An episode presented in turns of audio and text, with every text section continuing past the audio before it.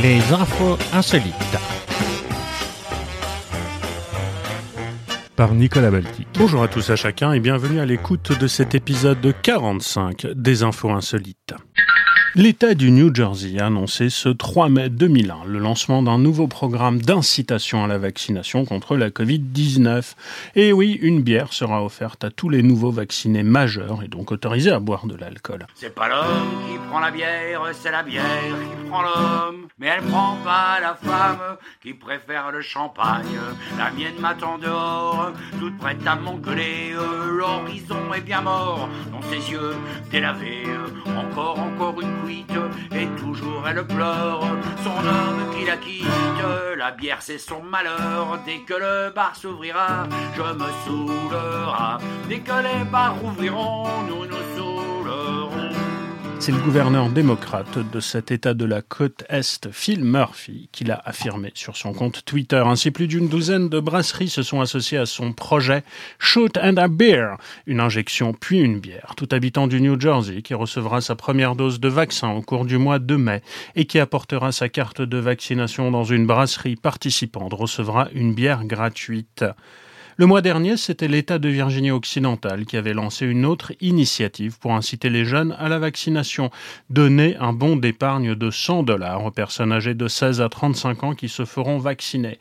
Nous essayons de faire quelque chose de nouveau, c'est une nouvelle approche marketing et ça fonctionne, a expliqué le gouverneur de l'État, le bien nommé Jim Justice. Dans une opération de communication, l'enseigne de donuts Krispy Kreme s'est-elle engagée à offrir un donut gratuit par jour jusqu'à la fin de l'année à toutes les personnes vaccinées, avec une seule condition, présenter en caisse un certificat de vaccination contre le Covid. L'opération a commencé le 22 mars avec un succès foudroyant. Hein. La première semaine, Krispy Kreme a distribué près de 125 000 beignets. Outre les États-Unis, plusieurs pays y vont de leur trouvailles pour inciter les plus sceptiques à la vaccination, brandissant là encore la carotte plutôt que le bâton. Ainsi, en Israël, où près de 62% hein, de la population est vaccinée, les autorités locales encouragent la mise en place d'incitations à la vaccination. À Tel Aviv, on offre des bières, des pizzas ou encore des plats traditionnels gratuitement contre une dose de vaccin. En Inde, ce sont les orfèvres de la ville de Rajkot, dans l'état du Gujarat, qui ont décidé d'offrir un piercing nasal en or aux femmes pour les encourager à se faire vacciner. Les hommes, de leur côté, reçoivent un mixeur. Dans le quartier nord de la capitale New Delhi, c'est une réduction d'impôt de 5% qui est proposée. Dans d'autres villes, les commerçants indiens fournissent de la nourriture gratuite ou encore des rabais sur des réparations automobiles.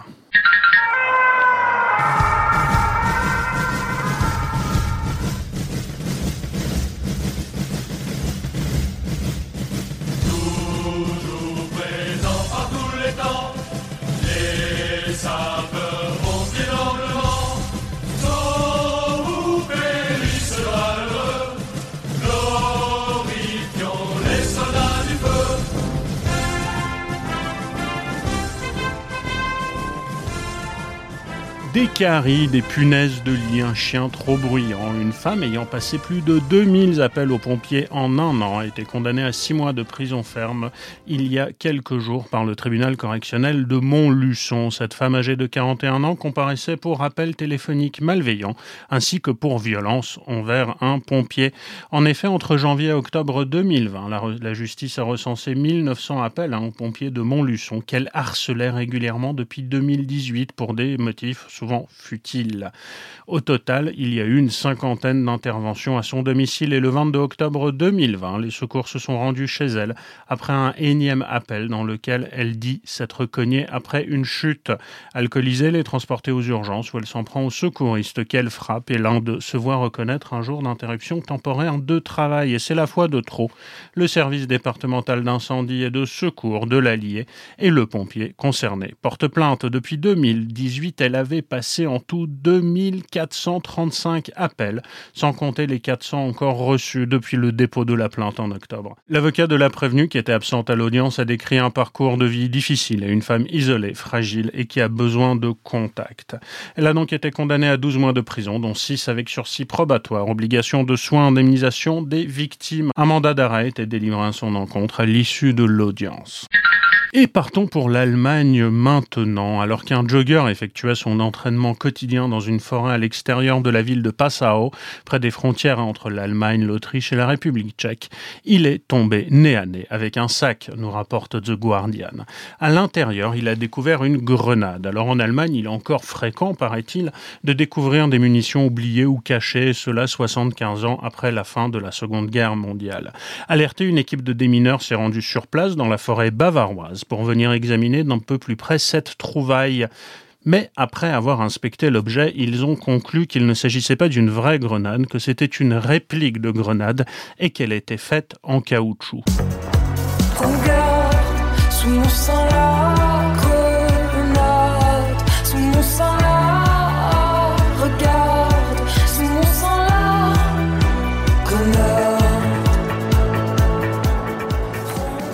Et l'objet était accompagné de préservatifs et de lubrifiants qui se trouvaient également dans le sac. La police a hum, d'ailleurs déclaré à l'agence de presse allemande DPA que ces ustensiles ont bien évidemment aidé à indiquer l'utilisation prévue de l'appareil.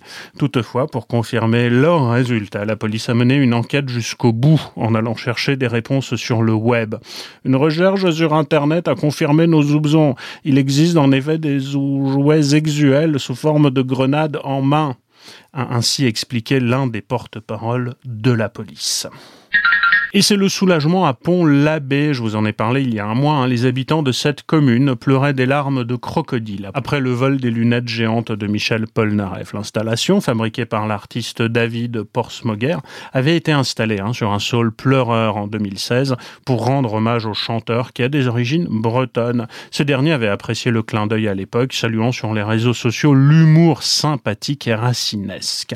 Mais depuis la fin mars, la paire de lunettes blanches de 2 mètres de large et 50 cm de haut avait disparu de l'arbre et la municipalité de Pont-l'Abbé avait alors déposé plainte hein, pour le vol de l'installation qui était devenue une des attractions de la commune, pour ne pas dire la seule. L'enquête de la gendarmerie a finalement permis d'identifier les petits plaisantins à l'origine du vol, nous raconte le télégramme.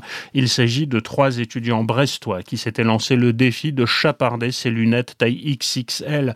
Malheureusement pour eux, un riverain les a filmés en pleine action et la plaque d'immatriculation de leur véhicule a permis de les identifier un mois après. Démasqués, les trois étudiants ont rapidement rapporté les lunettes qu'ils avaient installées comme objet de déco dans le salon de leur appartement. Ils pourraient faire l'objet de sanctions pour cette mauvaise plaisanterie, racontent les médias locaux. Les castors sont-ils hermaphrodites? Je ne sais pas, mais il est certain que 36 heures par Internet, c'est ce qu'a vécu une partie des habitants de Tumbler Ridge, une petite ville de Colombie-Britannique au Canada, où les castors ont sectionné un câble pour la fibre optique à plusieurs endroits, causant des dommages importants, empêchant la petite ville hein, de 2000 habitants d'être connectée au reste du monde par Internet. Ce sont 900 clients qui ont été privés de leur accès, 60 n'avaient même plus la télévision par câble et le service téléphonique a été très fortement perturbés. Les castors n'étaient pas animés d'un appétit de destruction, semble-t-il, mais ils cherchaient à bâtir leur barrage qui a été retrouvé à proximité. Les rongeurs ont creusé hein, le long du ruisseau pour atteindre le câble enterré à près d'un mètre de profondeur et protégé par un conduit. les animaux ont d'abord rongé ce dernier avant de s'attaquer au câble à différents endroits. Des matériaux issus du réseau fibre optique ont été retrouvés dans leur barrage. Les réparations ont été compliquées à cause de conditions climatiques à cette période de l'année. Le câble était en effet dans une portion du sol soumise au gel, mais il semblerait que tout soit revenu à la normale.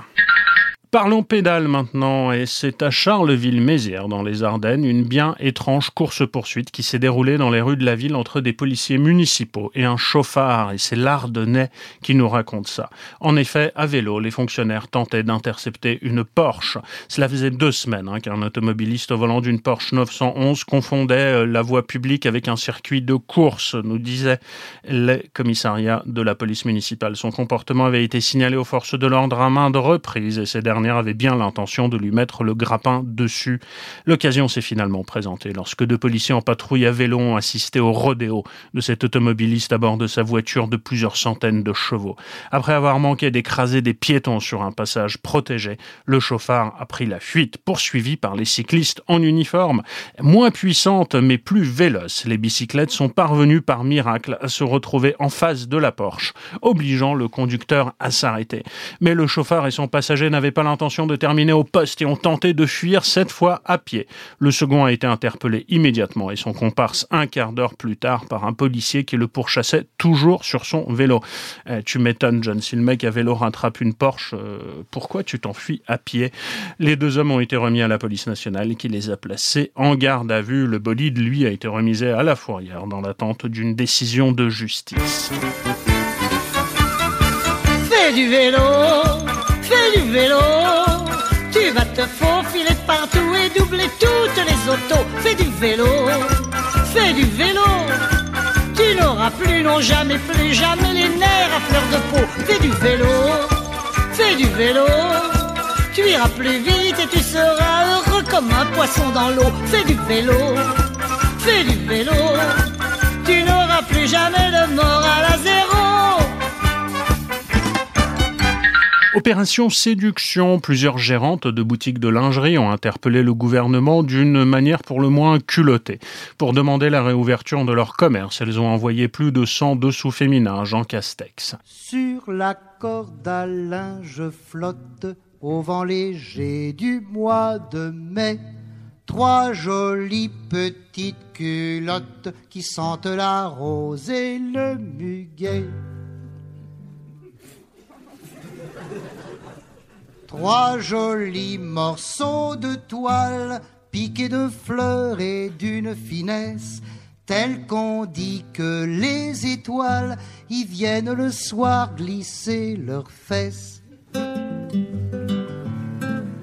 Alors moi je fais de la guitare, mais vous pouvez faire la la la la la la la la la la hein, facile. La la la la la la la la.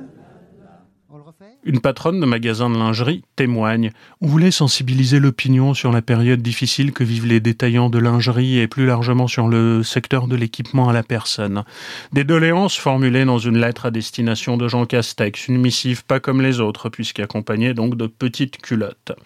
Cette initiative prête à sourire, pourtant, elle met à nu a nu vraiment de véritables inquiétudes. En effet, les différents confinements pourraient entraîner de nombreuses faillites, malgré les différentes aides par l'État, d'autant plus que les dates d'une éventuelle réouverture restent toujours floues. Alors que les commerces dits non essentiels devaient initialement ouvrir le 3 mai, Gabriel Attal, le porte-parole du gouvernement, a finalement évoqué la date de la mi-mai. Les membres d'Action culottée ressentent un sentiment d'injustice. Les fleuristes, libraires, coiffeurs ou encore disquaires ont été relégués en commerce dit essentiel. Les clients ne comprennent pas, comment leur expliquer qu'acheter une culotte c'est dangereux et que ce n'est pas dangereux d'aller se faire coiffer pendant trois heures? Déplore un bras amer la gérante. Et puis elle poursuit. On n'a pas l'impression que dans nos petites boutiques le virus circule beaucoup. Quand on voit le monde qu'il y actuellement dans les rues, on ne voit pas un réel confinement comme mars, avril.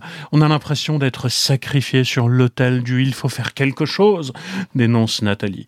Pour tenter de mettre fin à cette incohérence, euh, comme il l'appelle, le collectif souhaite que le gouvernement reclasse les sous-vêtements produits essentiels, permettant donc la réouverture de leur commerce. Reste désormais à savoir si le Premier ministre aura été sensible à ces petites tenues. Et aux dernières nouvelles, les gérants de magasins de chaussures se sont mis aussi à envoyer des pompes à Matignon. Ouais, non, mais pomper les idées des autres, c'est pourtant pas joli, joli. Je n'ai jamais regardé ce film de toute ma vie. Ce n'est pas ma tasse de thé. En attendant, je suis une criminelle recherchée pour une cassette VHS.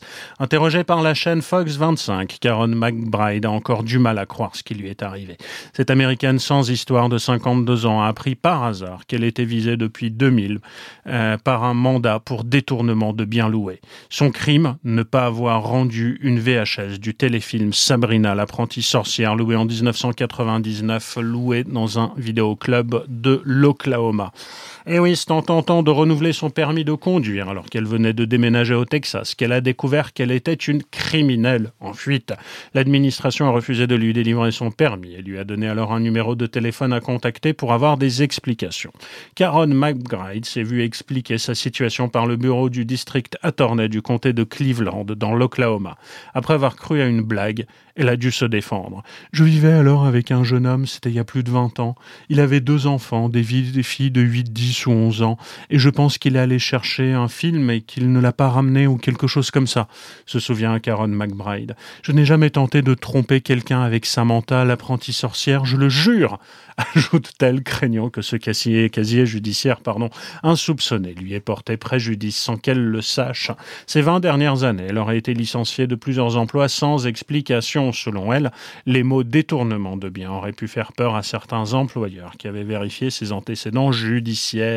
Contacté par la chaîne de télé Fox 25, son avocat explique que même s'il n'y avait aucune victime dans l'affaire en raison de la fermeture en 2008 du Movie Palace, le vidéoclub, hein, où la fameuse VH avait été loué. Le comté de Cleveland pouvait toujours poursuivre l'affaire car des accusations et un mandat avaient été déposés. Après la médiatisation de l'affaire, le bureau du procureur a finalement décidé d'abandonner le dossier et n'a fait aucun commentaire officiel sur ce sujet. Quant à la VHS en question, l'histoire ne dit pas ce qu'elle est devenue. Et les seniors aussi ont le droit d'être fashion et c'est à l'EHPAD de la Neuville à Amiens qui a trouvé le moyen de redonner le sourire à ses pensionnaires. La direction de l'établissement et l'association Chevaux Blancs et Rêves Dorés ont organisé fin avril un défilé de mode printemps-été. de la mode, tel est son nom de code. Victime de la mode, tel est son nom de code. Même si 90 des 109 résidents, âgés de 65 à 90 ans, ont été vaccinés contre la Covid-19, les visites des proches restent toujours restreintes. C'est France Bleu Picardie qui nous raconte ça. Alors il leur fallait bien ça pour passer un joli moment ensemble et rire un peu. Une vingtaine de résidents ont joué le jeu. Tous ont enfilé des robes, des vestes et des chapeaux colorés qu'ils avaient déjà et ont défilé pendant deux heures à raison de deux passages chacun. Certaines personnes étaient aidées d'un déambulateur mais ont volontiers participé au jeu quand même. Les autres pensionnaires se sont installés dans la salle commune pour assister au spectacle. Tout le monde a joué le jeu à 100%. Là, il n'y avait plus de pathologie ni de troubles cognitifs. Il y a simplement des personnes qui s'amusent à défiler, a confié Christine Gourmelen, présidente de l'association Cheveux Blancs et Rêves Dorés, auprès de France Bleu Picardie. Bravo. Et partons au Japon, où une localité reculée de pêcheurs a utilisé des aides de l'État liées au coronavirus pour ériger une statue de calamar géant qui a coûté plus de 200 000 euros. Le calamar est rose, long de 13 mètres, et ses tentacules se déploient comme pour attraper une proie. Il a été inauguré en mars par la localité côtière de Noto, en signe de fierté pour ses prises de pêche. Ce monument a coûté 206 000 euros et a été financé en grande partie par une subvention nationale destinée à aider les affectées financièrement par la pandémie, comme les destinations touristiques, malgré un débat en ligne hein, sur le bien fondé de cette dépense publique. Les responsables locaux ont déclaré espérer que l'installation du calamar géant sur une aire de repos au bord de la route susciterait un intérêt au Japon et ailleurs dans le monde. Le tourisme dans notre ville a été gravement affecté par le coronavirus. Nous avons voulu faire quelque chose pour soutenir les industries locales, notamment via la promotion de la pêche au calamar, a déclaré à l'agence France Presse un responsable de la mairie de Noto. Bah, à leur place, j'aurais mis un poulpe. Hein. Depuis qu'HP Lovecraft est revenu à la mode, je pense que c'est bien plus vendeur que le calamar. Et la belle histoire du jour nous vient de Scandinavie. Depuis plus d'un an, les visites leur sont interdites à cause de la Covid. Alors qu'il neige ou qu'il pleuve des trombes, deux jumeaux septuagénaires suédois se retrouvent tous les samedis, chacun de leur côté de la frontière, sur le pont qui sépare la Norvège de la Suède. Chaise de camping, boîte hermétique avec quelques tartines dedans, thermos, petit drapeau norvégien et suédois et beaucoup de bonne humeur. Chaque semaine, Ola et Pontus Berglund déploient la même panoplie sur le trottoir de part et d'autre d'une muraille invisible mais infranchissable. On n'a pas le droit de traverser la frontière. Je dois me tenir à un mètre de mon côté et lui à un mètre de son côté, explique Ola. En fait, il faut qu'il y ait deux mètres entre nous, dit-il en décalant son siège, soudain conscient d'être fautif. À ses pieds, sur l'asphalte de la chaussée, une simple ligne blanche avec les mots scandinaves Norg d'un côté et Sverige de l'autre.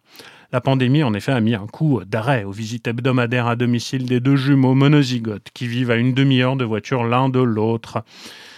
Du coup, ils se retrouvent à distance, plus ou moins respectueux, sur le vieux pont de Svinsund qui enjambe un fjord à la commissure des deux pays. Ensemble, ils y ont fêté leur 72e puis leur 73e anniversaire et c'était le 20 avril. C'est très bizarre, mais c'est devenu un besoin, un besoin pressant, parce qu'on se rencontrait toutes les semaines et on voulait continuer à le faire, confie Pontus, depuis le côté suédois. La pandémie ne nous empêche pas de nous voir et pour nous, c'est une victoire. Et si les règles ont évolué au fil des mois, à mesure que la situation sanitaire s'améliorait ou se dégradait, la frontière est quand même toujours restée fermée. Les très rares automobilistes qui empruntent le pont saluent généralement d'un signe de la main ou d'un sourire complice les deux hommes au bouc grisonnant. Malgré eux, Ola, ancien fermier qui consacre désormais son temps à la scénographie dans un théâtre, et Pontus, artiste peintre et ornithologue amateur, sont devenus des mini-célébrités. On fait parfois cinq bonnes heures de route hein, pour les prendre en photo.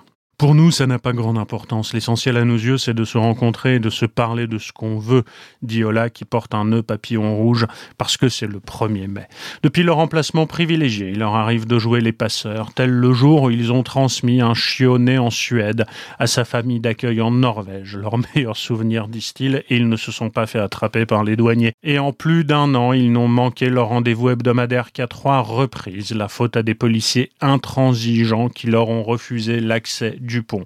Pour le reste, qu'il y ait une tempête de neige ou plus rarement sous ces latitudes un soleil de plomb, il suffit de s'habiller en fonction de la météo. Chaque rencontre, c'est une petite fête, témoigne Pontus, divorcé. Pour moi qui vis seul, c'est très important de voir Ola. Sans ça, je déprimerais. Est-ce que les embrassades avec son frère lui manquent? Oui, répond-il dans un rire contagieux. Alors parfois, je m'embrasse moi-même, vu qu'on est identiques. Je vous parle d'un monde qui n'existe pas un monde où les frontières ne diviseraient pas la moindre différence comme unique richesse, sans barrière, sans bannière, inutile forteresse. Un homme portant le nom du dictateur soviétique Joseph Staline est sur le point de remporter l'élection dans l'état du Tamil Nadu, dans le sud de l'Inde, selon les sondages de sortie des urnes vendredi. Le parti DMK de MK Staline aurait largement remporté les élections dans cet état. Monsieur Karun Mindi, un homme politique de gauche qui a été à quatre reprises ministre en chef de cet État, avait nommé son fils en hommage au dirigeant communiste. Né quelques jours avant la mort de Joseph Staline en 1953, le Staline indien, un partisan convaincu de la démocratie, hein, avait reconnu dans une interview en 2019 à un journal que son nom lui avait causé des désagréments en Russie. Dès que j'ai atterri dans un aéroport russe et qu'on m'a demandé mon nom, beaucoup de gens ont commencé à me regarder, a-t-il raconté au Times of India. Lors du contrôle de mon passeport, les fonctionnaires m'ont posé beaucoup de questions avant de m'autoriser à entrer, a-t-il déclaré. Beaucoup de gens en Russie n'aiment pas Joseph Staline. En Inde, visiblement, ça n'empêche pas de gagner les élections. Il avait de belles moustaches, le sourcil noir, le regard clair, un peu bourru, un peu bravache. Pour nous, c'était presque un père, joli cœur sous une peau de vache, grand cœur sans en avoir l'air. Révolutionnaire sans tâche, oui, Staline est exemplaire. C'est la lutte finale. Ok, vive la rose! Compons-nous cette main, Ok, vive la rose! car l'international Vive la rose et le lilas! Sera le genre humain. Vive la rose et le jasmin! Front National encore candidat RN aux élections départementales dans un canton d'Albi, Philippe Lapère, 53 ans, se retrouve par hasard face à une candidate PS qui n'est autre que sa fille Margot, de 26 ans. Quand j'ai appris qu'elle était candidate, je lui ai demandé Tu te présentes où? Puis on s'est dit Tiens, on va être adversaire. Et ça nous a plutôt fait rigoler, explique Philippe Lapère, qui est formateur de profession. Comme son père, Margot Lapère, qui fait actuellement des études pour devenir assistante sociale, nie toute tension pendant les repas de famille. Non, c'est toujours intéressant de parler politique. On s'entend très bien, souligne Monsieur Lapère, qui assure aussi qu'on parle de tout en famille, même que si quand on parle politique, il arrive un moment où ça coince. Tu m'étonnes. Pourtant, normalement, on m'avait expliqué que bah, dès Lapère, il n'y en a pas deux. La Poste Vaticane a émis un timbre montrant une représentation moderne du Christ à l'occasion de Pâques l'année dernière. Jusque-là, rien d'étonnant. Elle s'est inspirée pour cela d'une œuvre réalisée par un artiste anonyme sur le pont Victor Emmanuel à Rome. Et l'artiste Alessia Babroff, qui n'apprécie pas que son œuvre, pourtant non signée, ait été utilisée sans son autorisation et réclame à présent une compensation de plus de 100 000 euros au Saint-Siège. Alessia Babroff dit vouloir rester à l'écart des projecteurs et ne signe pas ses œuvres. Elle affirme qu'elle ne cherchait pas du tout à déclencher un conflit, mais qu'elle s'est heurtée à un mur en essayant de trouver un accord, ce qui l'a décidé à se tourner vers la justice. Selon elle, le Vatican lui aurait simplement proposé, en compensation, une invitation à une audience publique avec le pape, invitation qu'Alessia Babroff dit avoir poliment déclinée. Il était sur un cyclomoteur lorsque j'ai été attiré par une petite peinture murale inspirée de l'ascension de Heinrich Hoffmann. Au milieu du sifflement des voitures, je me suis arrêté pour le photographier, raconte Mauro Olivieri, directeur du bureau philatélique du Vatican dans les médias italiens. Et c'est ainsi que l'œuvre s'est retrouvée sur le timbre. Édité seulement à 80 000 exemplaires et vendu 1,15€ l'unité. Ils ont tous été vendus rapidement. Artiste encore, près d'Auckland, en Nouvelle-Zélande, un homme dessine d'imposants pénis de plusieurs mètres autour de nids de poules depuis 2018 pour attirer l'attention des autorités locales et les pousser à réparer ces trous dans la chaussée. Dans une vidéo que Geoff Hobson a réalisée après son dernier dessin de pénis, il a déclaré « J'en ai assez d'appeler les autorités d'Auckland, donc ce que je fais, c'est que je suis allé dessiner un immense pénis. » La vidéo montre deux pénis néons, verts et roses. Le néo-zélandais a pris soin d'identifier l'adresse où se situent les nids de poules, ainsi que leur dimension. L'homme estime avoir dessiné jusqu'à présent une centaine de pénis. C'est le Guardian qui nous raconte ça. Au lieu d'entamer les travaux pour réparer les nids de poules, Auckland Transport menace Geoff Hobson de poursuites judiciaires selon le conseil d'Auckland. Les pénis sur la route peuvent distraire les automobilistes et constituent donc un risque pour leur sécurité. Auckland Transport a l'intention de nettoyer les dessins de pénis et d'en faire payer le coût à Geoff Hobson. La suppression des dessins coûterait environ 2500 dollars par zone. La plus grosse dépense étant la gestion du trafic pendant que les dessins seront effacés.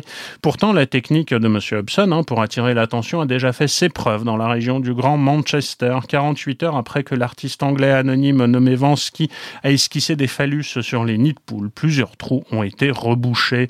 Comme le rappelle Slate, ce phénomène existe aussi en France, notamment pendant le Tour de France, où des gens se dépêchent de dessiner des phallus sur le parcours pour voir leurs dessins passer à la télévision. Mais ils sont rarement vus à la télé, car la société nordiste Doublet Veille, elle est chargée de masquer les dessins de pénis sur la route du Tour de France. Ainsi, les sexes d'hommes deviennent des hiboux, des messages politiques ou des smileys. Souvenez-vous, c'est ici que vous l'avez entendu en premier, si vous lisez pas Slate. C'est assez incroyable. Enfin. Bon, vous ne pourrez pas dire maintenant que vous ne savez pas qu'il existe un complot mondial avec une société chargée en temps réel à la télévision de transformer des dessins de pénis en smiley.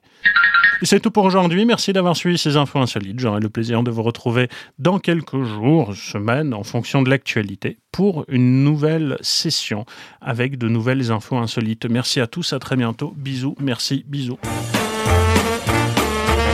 À bientôt pour de nouvelles aventures insolites. C'était Nicolas Baltic. À très bientôt.